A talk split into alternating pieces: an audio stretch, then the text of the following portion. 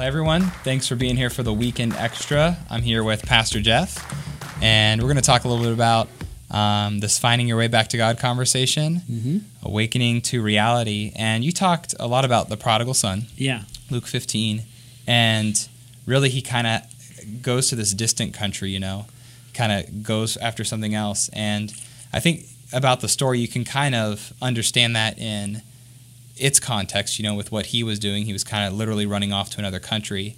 But um, as the parable or the story is kind of showing us, there are a lot of different ways we can do that. Yeah. And so, Jeff, just as you watch people um, wrestle with this, what are some of the ways you begin to notice them distan- distancing themselves from a loving Father and really pursuing that, that distant country, that other?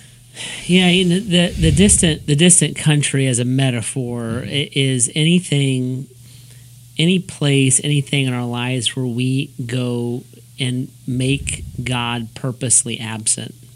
So I think it's any time we lean into our own understanding and we say, um, "I know where my Father is. I know where He would want me to be, but I'm drawn to this other place, and I'm I'm kind of choosing to leave or choosing to create that distance."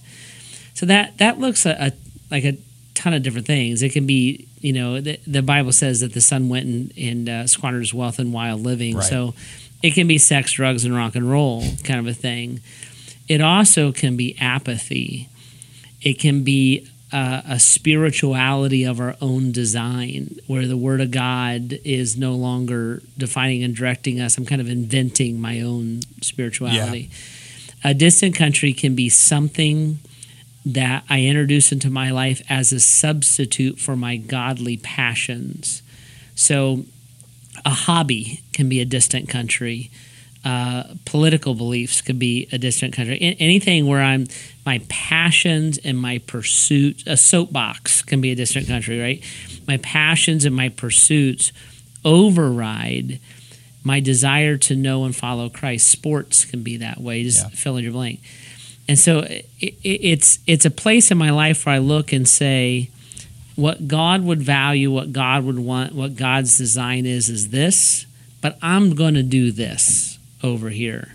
Right. And it can be as subtle or as uh, blatant as you want it to be, uh, but it's that. It's that place away from God.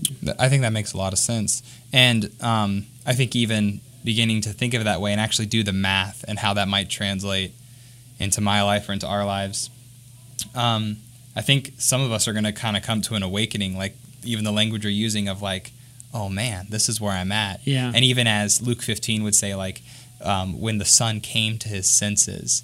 And I think some people might be feeling that a- after this. And I, I would want to hear, Jeff, maybe when I'm feeling that and, and I'm feeling far off and I'm coming to my senses, what is like the next thing that I need to do? the the next thing you need to do is stop going away. so the so the first step to go home is to quit walking away from home. Yeah. And and so it, it's everything from like if I know that um, I'm living in open rebellion about God uh, from what God wants, I need to stop it. So it could be something like I need to break off a relationship. I need to reach out for help and fight an addiction. I need to alter my schedule. I need to introduce Christ into my marriage. I need to start being a uh, an influencer spiritually in my own family. If I know what to do and I'm purposely at this place over here, I need to stop walking away from that. Now, that's kind of the, I actually think that's the shallow answer. Yeah. The deep answer is this in our relationship with God, the issue is not our sin, it's the love of God. Right. So our, our sin is an issue. But let me say it this way the dominant issue is not our sin, it's the love of God. The issue beneath the issue. The issue beneath the issue, right? The, it's God's kindness that draws me to repentance. And so when I'm in a distant country, the more important than even recognizing my sin is recognizing the heart of the Father. And and I'm convinced that it's our it's our lack of understanding of God's love that eh, we lose sight of what he did on the cross. We lose sight of his intentionality with Christmas and the Bible and the Holy Spirit and all those kind of things. Yeah.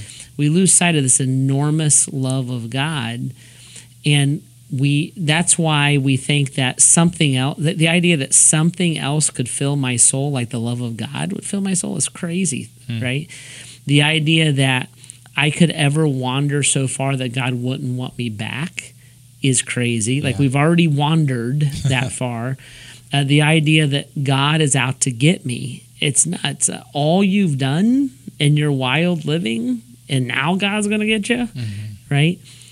So it's the, the the shallow issue is the, the shallow answer, you know, or, or the first level of the answers is like just stop walking away.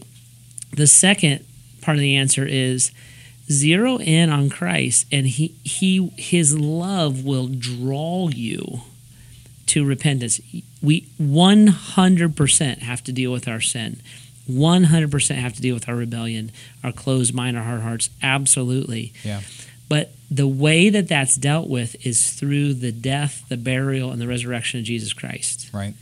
Me receiving that, right? Does it make sense? Yeah. And dialing it on that is what starts to draw me home. So, as as like a step one, that's what it means to awaken to to reality.